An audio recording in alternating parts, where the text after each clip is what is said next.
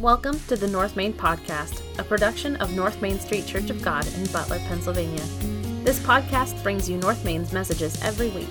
We strive to know God intimately, grow in Christ continually, and go for Him daily. I invite you to listen in today as we explore the Bible and learn about its unchanging truths for living life God's way. Let's listen in to this week's message. What is joy? We spent a whole year last year talking about joy as we read through the Bible, as we learned in this arena and also in our small groups and different classes what joy is. And we learned last year that joy is not contingent upon our circumstances. Let me say that again joy from the Lord as a fruit of the Spirit, Galatians chapter 5, 22 and 23, is not contingent upon your circumstances.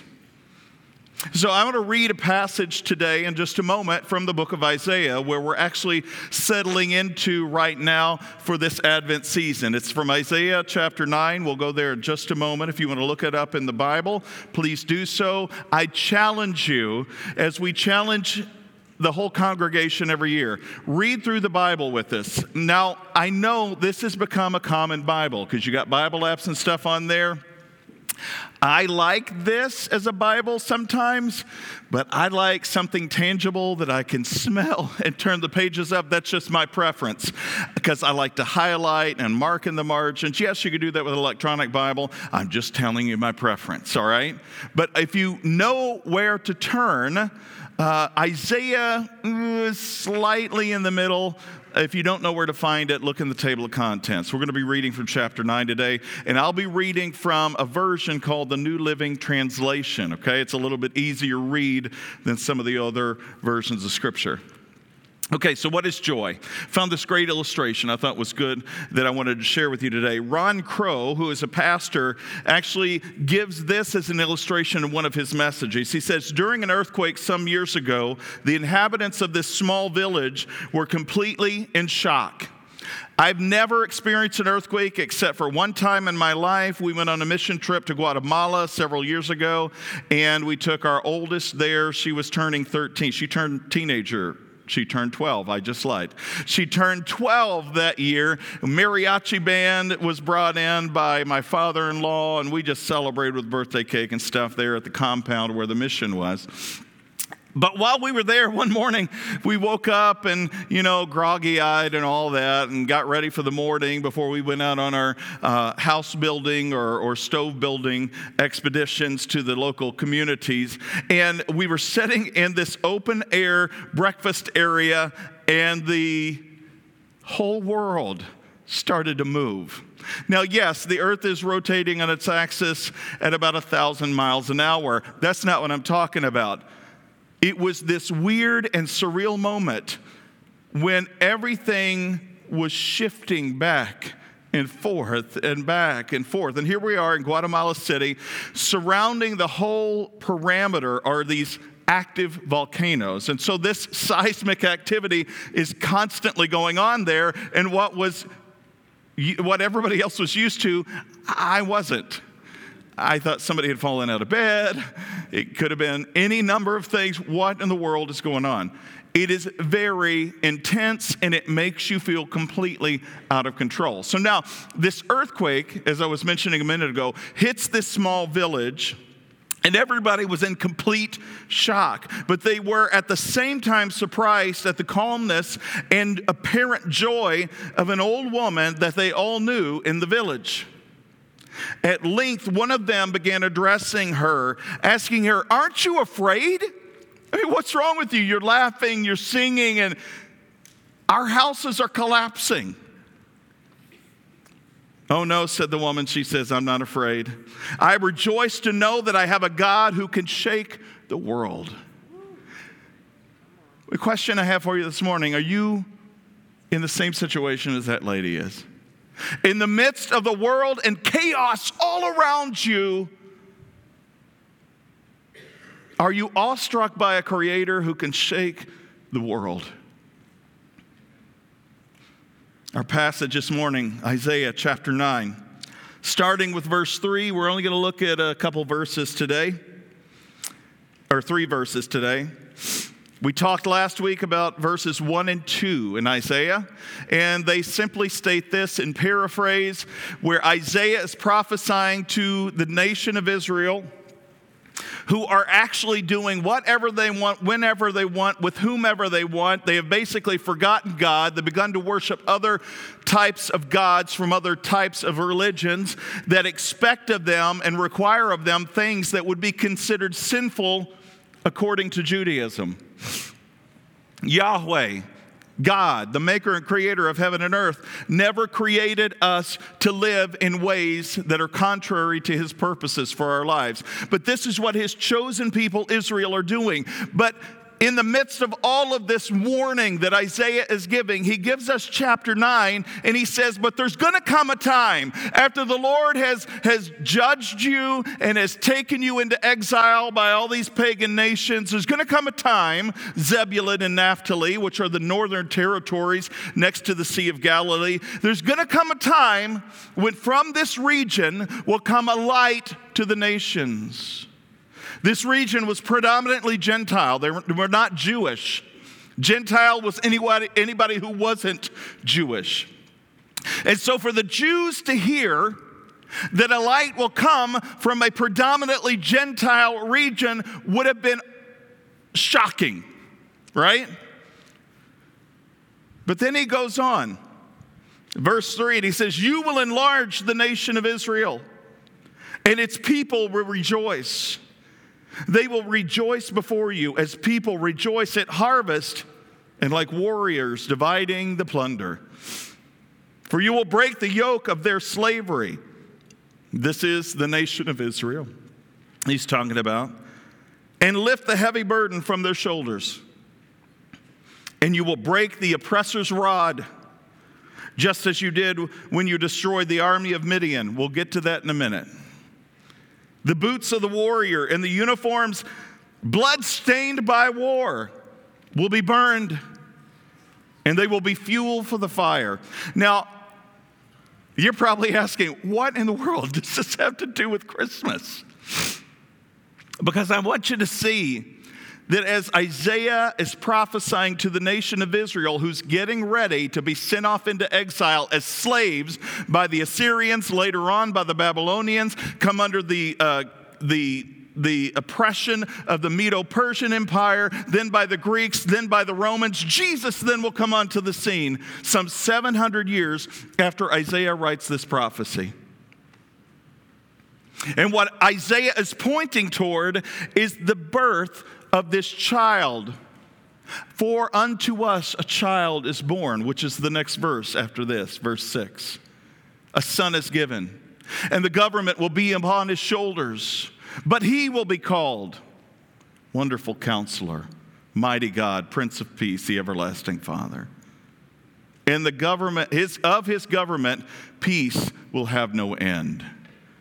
This is what we're talking about. So, what do we take away from these three verses? Well, really, what Isaiah is trying to say listen, it's going to get really bad for you. But don't worry, there's cause for joy. Are you guys in a midst right now, maybe some of you, where it's really bad or frustrating, or you've just come through some kind of bad circumstance or situation? Or maybe you're right in the thick of it right now in that deep, dark valley, and you say, God, where are you? Maybe you are. Maybe this is the first holiday without somebody you love. Maybe they've passed away. Maybe you've lost a job.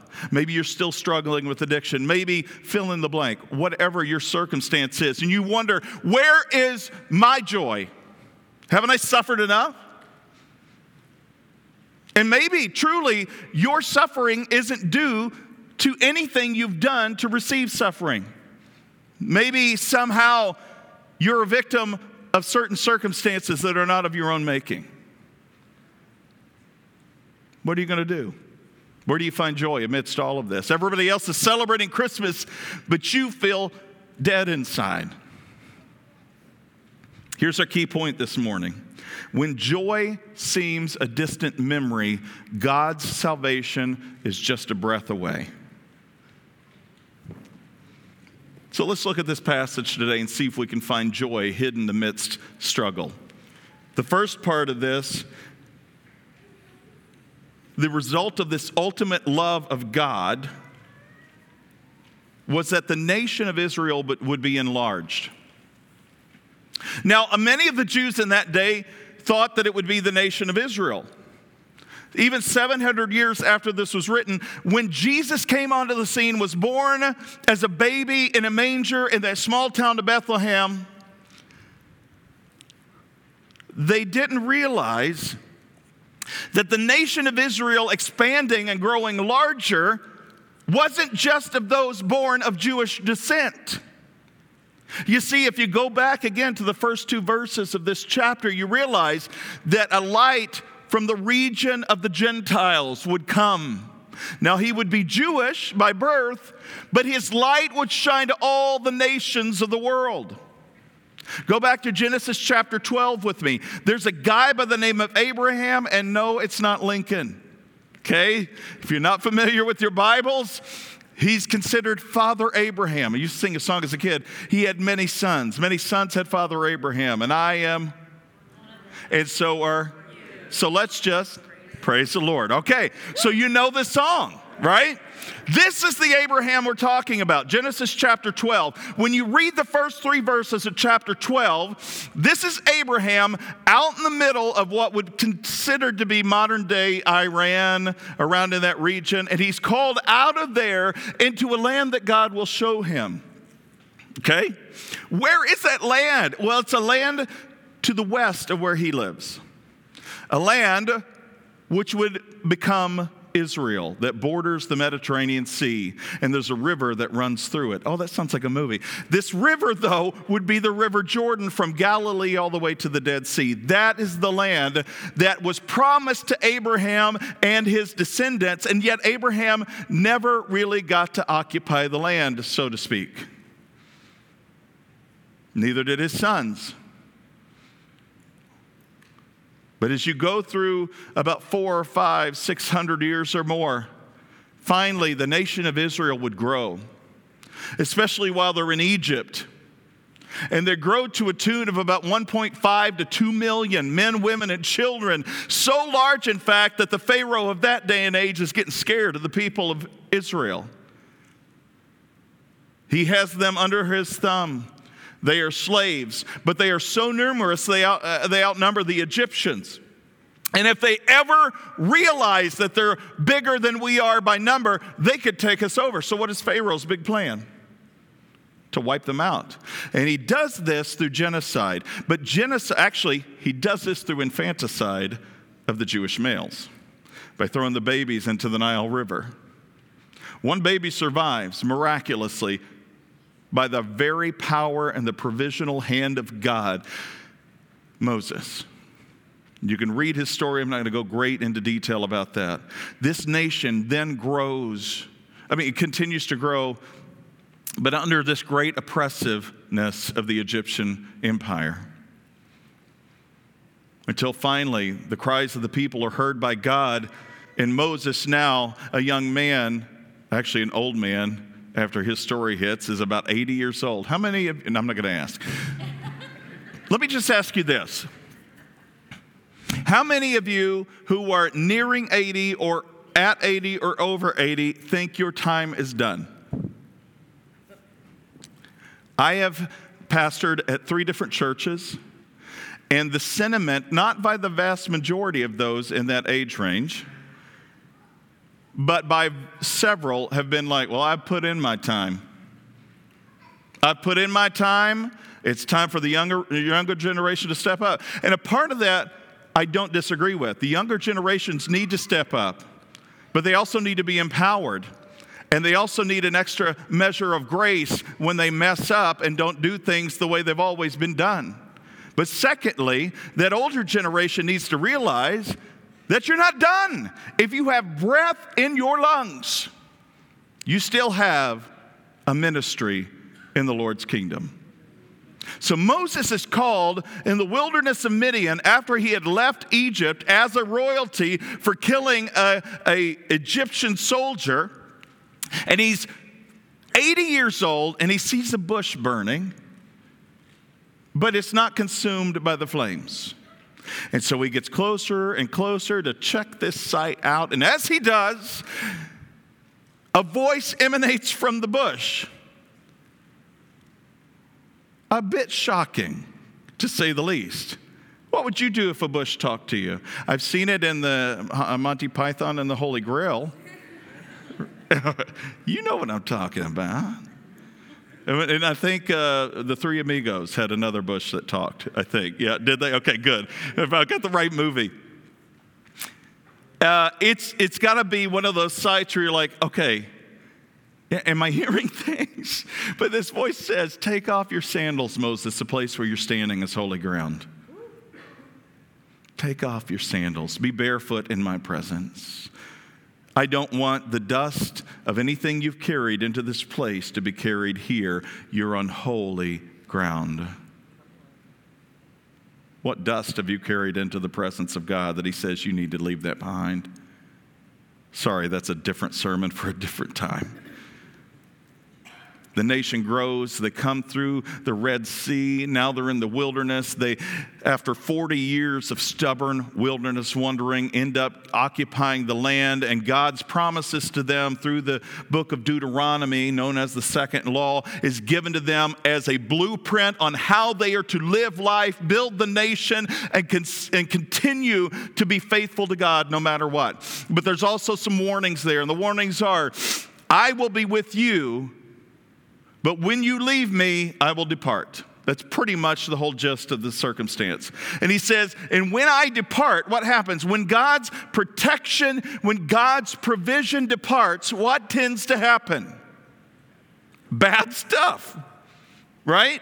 If God's hand of protection is lifted, then all the enemies who desire to see you dead have no challenges against you, or have no challenges. But Brandon, I've been faithful to God. Things are going, you know, still really bad in my life. I've been faithful. Yes, many of you are and have been. And the situation you're in isn't because of sin in your life, but maybe a testing period to see if your trust is still there. I'm not saying that God is just letting you have it to see if you still got what it takes, but sometimes in certain situations, He may be trying and testing you to see, are you still with me? And so this, this verses, these verses of joy are given. The nation of Israel is enlarged, but ironically, the nation of Israel is enlarged in a way they wouldn't anticipate and or have ever expected it to enlarge when you look back at Abraham and you see those verses because here's what the promise was to Abraham, you will be a blessing to the nations. And all the nations of the world will be blessed by you. But the sad reality is they failed miserably at it. They enlarged in physical number just by growing by babies being born over generation after generation. But that wasn't the blessing that God was specifically talking about. He said, I'm going to enlarge this nation. And so now Jesus comes onto the scene, the perfect Israelite, the light to the nations through the line of Abraham. And God fulfills his promise through the seed of Abraham to be a blessing to the nations himself because they didn't do it. Instead of condemning them all, God says, okay, I'll do it. And so he's born in Bethlehem to an obscure couple under difficult circumstances and in one of the most crude places to be born a stable with manure and disgusting smells. This God would enlarge the nation of Israel by the message going to the Gentile nations. And we know the story if you continue to read through the New Testament. There were church plants all throughout the Mediterranean region.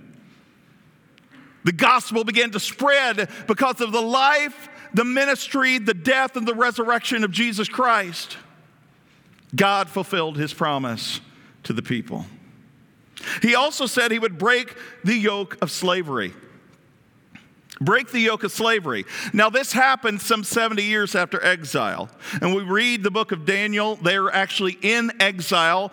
Daniel is captive to this, um, this Babylonian group under King Nebuchadnezzar. But he rises to power among the ranks, so does Shadrach, Meshach, and Abednego. But they would be in exile for 70 years until the Medo Persians took over the Babylonian kingdom, and then Cyrus would allow the people to go back. So God's promise would break where the yoke of slavery would be broken, the Israelites would be allowed to go back and occupy the region of where Jerusalem and Judea, all of that is. They would begin to repopulate, to grow, refortify the cities. Even Jerusalem, its walls would be built under the leadership of Nehemiah. The temple would be built under Ezra and Zerubbabel. And the places of worship that once were, that had been destroyed, would be places of worship yet again. But God wasn't just talking about breaking the yoke of slavery for the Israelites, He's talking something deeper and bigger, as Isaiah writes. How many of you feel enslaved today, even though you live in a free nation? How many of you are held captive to your calendars? How many of you are held captive to desires that don't actually equal to what God's desires are for you? How many of you feel captive to a paycheck? How many of you feel captive to the debt that you've incurred? How many of you feel captive to any number of things? See, God was telling us through Isaiah that this yoke of slavery would be broken.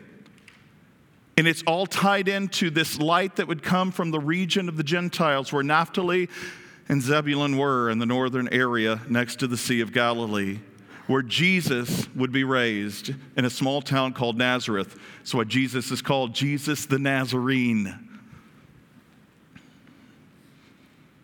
As he would start his ministry, most of his ministry would be done in that region. And the yoke of slavery, not from the Roman Empire that ruled during Jesus' day and age, would be broken, but rather the yoke of the slavery to sin and death. Do you see why many of the religious leaders missed it when Jesus came onto the scene? They kept testing him, trying to trip him up, trying to trick him into saying something so that they could have some kind of charge to get this man killed or at least imprisoned. He was gathering a following, he was doing miracles. We, we got to shut this down. He's going to ruin our way of life. See, when Jesus comes onto the scene, he ruins your life, but in a good way. Because here's the thing many of us don't always live lives the way we should live them. And when Jesus comes onto the scene, he ruins that way of living for you. This is why oftentimes he's rejected. Well, I, I can't have any fun if I believe in Jesus. I've got to give up all this stuff.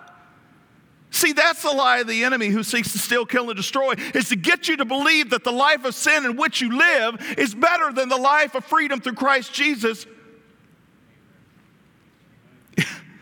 and we live in an upside down world. This is why the gospel of Christ is countercultural. It's countercultural because the culture is counter to Christ's perfect norm. When you begin to live a life in Christ, the rest of the world looks upside down to you. But when you're living a life of sin, the life of Christ looks upside down. If you're living a life of sin, you have the yoke of slavery on you. You're a sin to whatever controls you. What is it that consumes the most of your time? Is it a, is it a device in your hands? A game controller, kids, wherever my kids are. Um, what is it? Is it your job? Well, Brandon, I have to work or I'll get fired. No, no, no. Don't, don't misunderstand what I'm saying. But sometimes we can sacrifice our families, our relationship with Christ, all for a paycheck. Can't we? Well, it's Christmas season. I got to put in tons of overtime. For what? A gift that will be loved for a second or two and then thrown into the trash heap. Consumerist Christianity is what it is. It's a yoke of slavery. I have nothing against gift giving, but oftentimes during the season of gift giving, we neglect the greatest gift ever given because we're too concerned about the packages under the tree more than the package that laid in a manger in Bethlehem. Lastly, and I know you guys are getting hungry. If you step out in the hallway, there's ham smell wafting down the.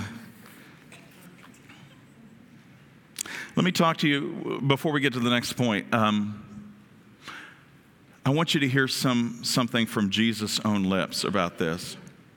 I quote this often, but I think it bears repeating again with relation to Isaiah, uh, uh, Isaiah's uh, verse that says he will break the yoke of slavery. Listen to what Jesus says, because this is a fulfillment of that verse.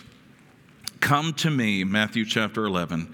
Come to me, all you who are weary and carry heavy burdens, and I will give you rest. How many of you desire rest? I woke up this morning, got ready to come in today, and guess what I wanted so bad? A nap. I was exhausted. I feel like I stay exhausted. Come to me, all you who are weary and carry heavy burdens, and I'll give you rest. And listen to this next verse Take my yoke upon you. What is a yoke? If you're a farmer, Actually, you probably don't even know, modern day farmers don't even yoke their oxen anymore. Uh, it is this large wooden beam that has curves on it that sets across the shoulders of either horses or oxen or any number of beasts of burden to pull a plow or a, uh, a wagon or any number of things. That yoke distributes the weight of what they're pulling evenly so that it's less of a burden on one beast over the other. Two are better than one. A cord of three strands is not easily broken. Isn't that what Ecclesiastes says? So Jesus says, Take my yoke upon you. Do you know what that means? He's saying, Listen, I'm going to pull with you. You've been, you've been carrying this junk. You want rest? I'm going to break the yoke of slavery on you, but I'm not going to let you off that easy. I'm going to give you my yoke. Okay, that sounds counterintuitive or counterproductive, but, but what does he go on to say about his yoke? Let me teach you, he says. Listen, I'm to pull with you. I'm to I'm to be in if you if you come to me, I can make this a lot easier for you. I'm watching you just break under the weight of these burdens. I want to break that from you, and I want you to be able to walk upright. But I also want to replace what you've been carrying with something that I desire for you to carry, and I'll carry it with you. Because I am humble and I'm gentle at heart, he says, and you'll find rest for your souls. For my yoke is easy to bear, and the burden I give you is light. So he's not giving you nothing. He's actually giving you another burden. But this burden that He gives you to bear is one that's desirous to carry. It's not a burden to carry anymore in the way of the world.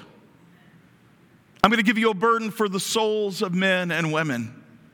I'm going to give you a burden and a desire for the heart of God. I'm going to give you a burden for the things that are good and holy and righteous. And no, it's not always going to be easy, but I'm there with you, yoked with you to pull this burden. Lastly, fueling the fire, and this is where I may get in trouble this morning. The boots of the warrior and the uniforms of bloodstained that have been bloodstained by war will be burned. They will be fuel for the fire. Israel, as a nation, when they existed, did not know a time, not really, that they weren't trying to be attacked by the Philistines, the Midianites, all these other people. Actually, he mentions Midian back in the back, or in that middle verse there. Do you know what that's a story of, what he's referencing? Judges chapter 6, 7, and 8. where Gideon is called. Do you know the story of Gideon? Some of you do. You might remember the name.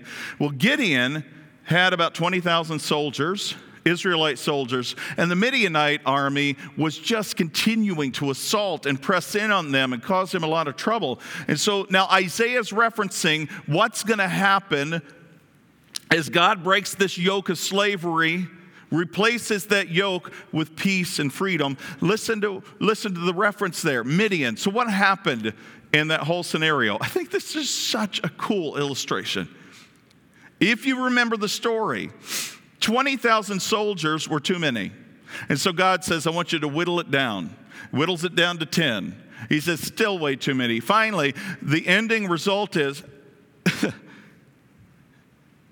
Gideon is left with 300 soldiers to fight against nearly 40,000 Midianites. You think that's a fair fight? No, definitely not. How many of you felt alone and you have all of these soldiers around you just pounding you into the ground? Now, and I want you to, God says, okay, now you got enough. You got 300 soldiers. And so here's what I want you to do I want you to get, I want you to get jars. Wait, what? What? What about swords and shields? No, no, no. Uh-uh. Get jars and then uh, light those jars. You know, get the wicks and the oil and all that. And I want you to light that. But hold on. Get that and get ram's horns. Have you ever heard a ram's horn or the shofar, according to uh, the Hebrew people? Those curled horns. And, and I want each of your men to settle around the perimeter where the Midianites are. I want you to get your jars ready and your horns ready. so, not swords and shields, right? God, are you sure? Let me get my fleece back out again. Just double check that you're giving me the right information. And so at night, they surround the Midianites, all 300 of them in the midst of this huge encampment of tens of thousands of Midianite soldiers.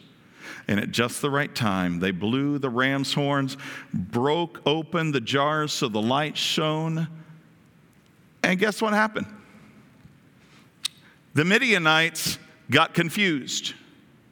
They awoke from their slumber, many of them, and they're trying to get their armor, but they're just, uh, we don't have time to even get our armor on. Let's just grab our swords.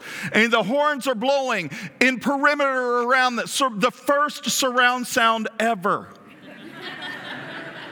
and it wasn't bows, all right? And there's, ha ha.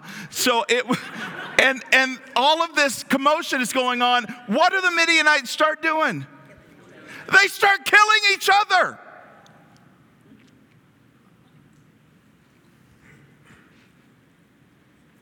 How many of you go into battle like this when you should be going into battle like this? You're going to lose most, if not all, of the battles like this as a believer in Christ. Why do you think Martin Luther King Jr.'s message was so much more powerful than those who are rioting on the streets, looting the stores, burning down buildings? Why do you think this is more powerful than this. Because in God's kingdom, this does not exist. Now, what are you saying, Brandon? This is where I said this would get me in trouble. It says, when this Messiah, this child comes onto the scene, all the implements of warfare will be burned.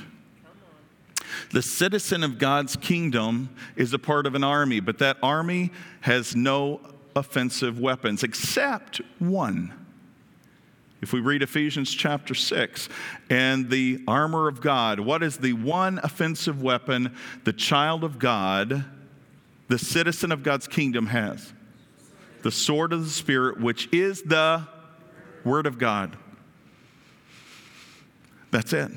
And the Word of God is truth, it's love, it's conviction, it's forgiveness, it's grace. But sometimes we wield it not like a two edged sword, but a blunt instrument to beat people up with. When Jesus comes onto the scene, he doesn't go around with a sword attacking, he doesn't raise up an earthly army. He becomes like a sheep who is led to the slaughter. Even tells Peter when he's arrested that night in the Garden of Gethsemane, Peter takes a sword and cuts off the ear of Malchus, one of the temple guards. And Jesus puts that ear back on and heals the man and says, Those who live by the sword die by the sword. It shouldn't be this way with you guys. Well, what about what about the wars of our day and age, Brandon? It's a whole different topic for a whole different time, but hear me in this. The weapons of warfare for the believer in Christ is prayer, the Word of God, and the love of God. And we leave the rest up to God. We have our light in a jar that we let all people see. And we blow the ram's horn to remind people the kingdom of which we are a part of is a powerful and mighty kingdom of God. And we usher in his presence wherever we go, not a system of violence. We are our, our followers of Christ, not followers of the President of the United States of America, not followers of Putin. That sounds really weird. I think it's cool. Putin. What a name for a dictator. He's got a bad gas problem. Um, sorry. Any other dictator across the face of this globe, no matter the greatest leader or the worst dictator, we serve a God who loves, who cares, who is willing to die for us, and we too must be willing to die for one another. The greatest love a man has for each other is that he would lay down his life for his friends. Yes? Okay. I'm going to go ahead and call our worship team to come forward as I give you this last closing thought. It's said that Massena, one of Napoleon's generals, suddenly appeared with 18,000 men before an Austrian town which, no one, uh, which, which had no means of defense. Napoleon was a skilled practitioner of war. If you could say anything positive about the guy, he was amazingly skilled in warfare. And so these 18,000 men came before this Austrian town. They were planning to take it over. They had no other means of defense, and so this would have been an easy thing for Napoleon's army. The town council nearly decided to surrender when the old dean of the church in town reminded them that it was Easter, and he begged them to hold services as usual and to leave the trouble in God's hands. So that morning they awoke and instead of surrendering, they decided to have at least one last service honoring their risen Lord and Savior. The French, after hearing the church bells ringing joyfully, concluded that the Austrian army had come to relieve the place and quickly broke camp. And before the bells ceased ringing, all the Frenchmen and Napoleon's 18,000 troop army had vanished. The incident has often been duplicated in individual lives. They have rung the joy bells in the face of pain and sickness and poverty and fear and loneliness and other trials. The joy bells have conquered. Speedily the foe has slunk away, and speedily the bell ringers have found themselves in the possession of the field. For no enemy is quite as strong as faith accompanied by good cheer. Joy isn't contingent upon your circumstances. Joy, unspeakable and full of glory, only comes from a life fully surrendered to God who helps us to weather whatever circumstance and situation we are in. When joy seems a distant dream or memory, God's salvation is a breath away. Do you have the trust you necessarily need to lean into God when things are going wrong? He's your only hope. And He's the means by which you can weather the storms of life with peace, but also with joy. If you're struggling this morning and you don't know where to go, where to turn, this is a rough season for you every year because Christmas isn't joyful to you, but rather is remembrances of pain from times past. Let this be a year of joy for you to where God can redeem this season in your life. If you're fighting battles that aren't yours to fight, or if you're in the thick of a battle and you can't find a way out, use the best weapons of any warrior of God. Pray, seek his face. He will never forsake you. I promise you that. These altars are always open up here. If you want to be prayed with this morning because you just don't know the words to pray or how to get beyond this hurdle that you're facing, come to my right, your left. Somebody on our prayer team will come and pray with you. If you just want to come and reconcile with God on your own and lay your burdens down here and take up His yoke, which is good and easy and light, come to my left. You're right. But please don't leave this morning. I say this every every week. Please don't leave this morning without being reconciled to a God who is acquainted with your griefs and sorrows and one who has given all for you and desires for you to give all to him in complete surrender. Heavenly Father, in this place, we know you're here. For where two or more gather in your name, we know you've promised to be there. And God, we not only honor your presence by worship and reading of the word, but we honor your presence by a fully surrendered life.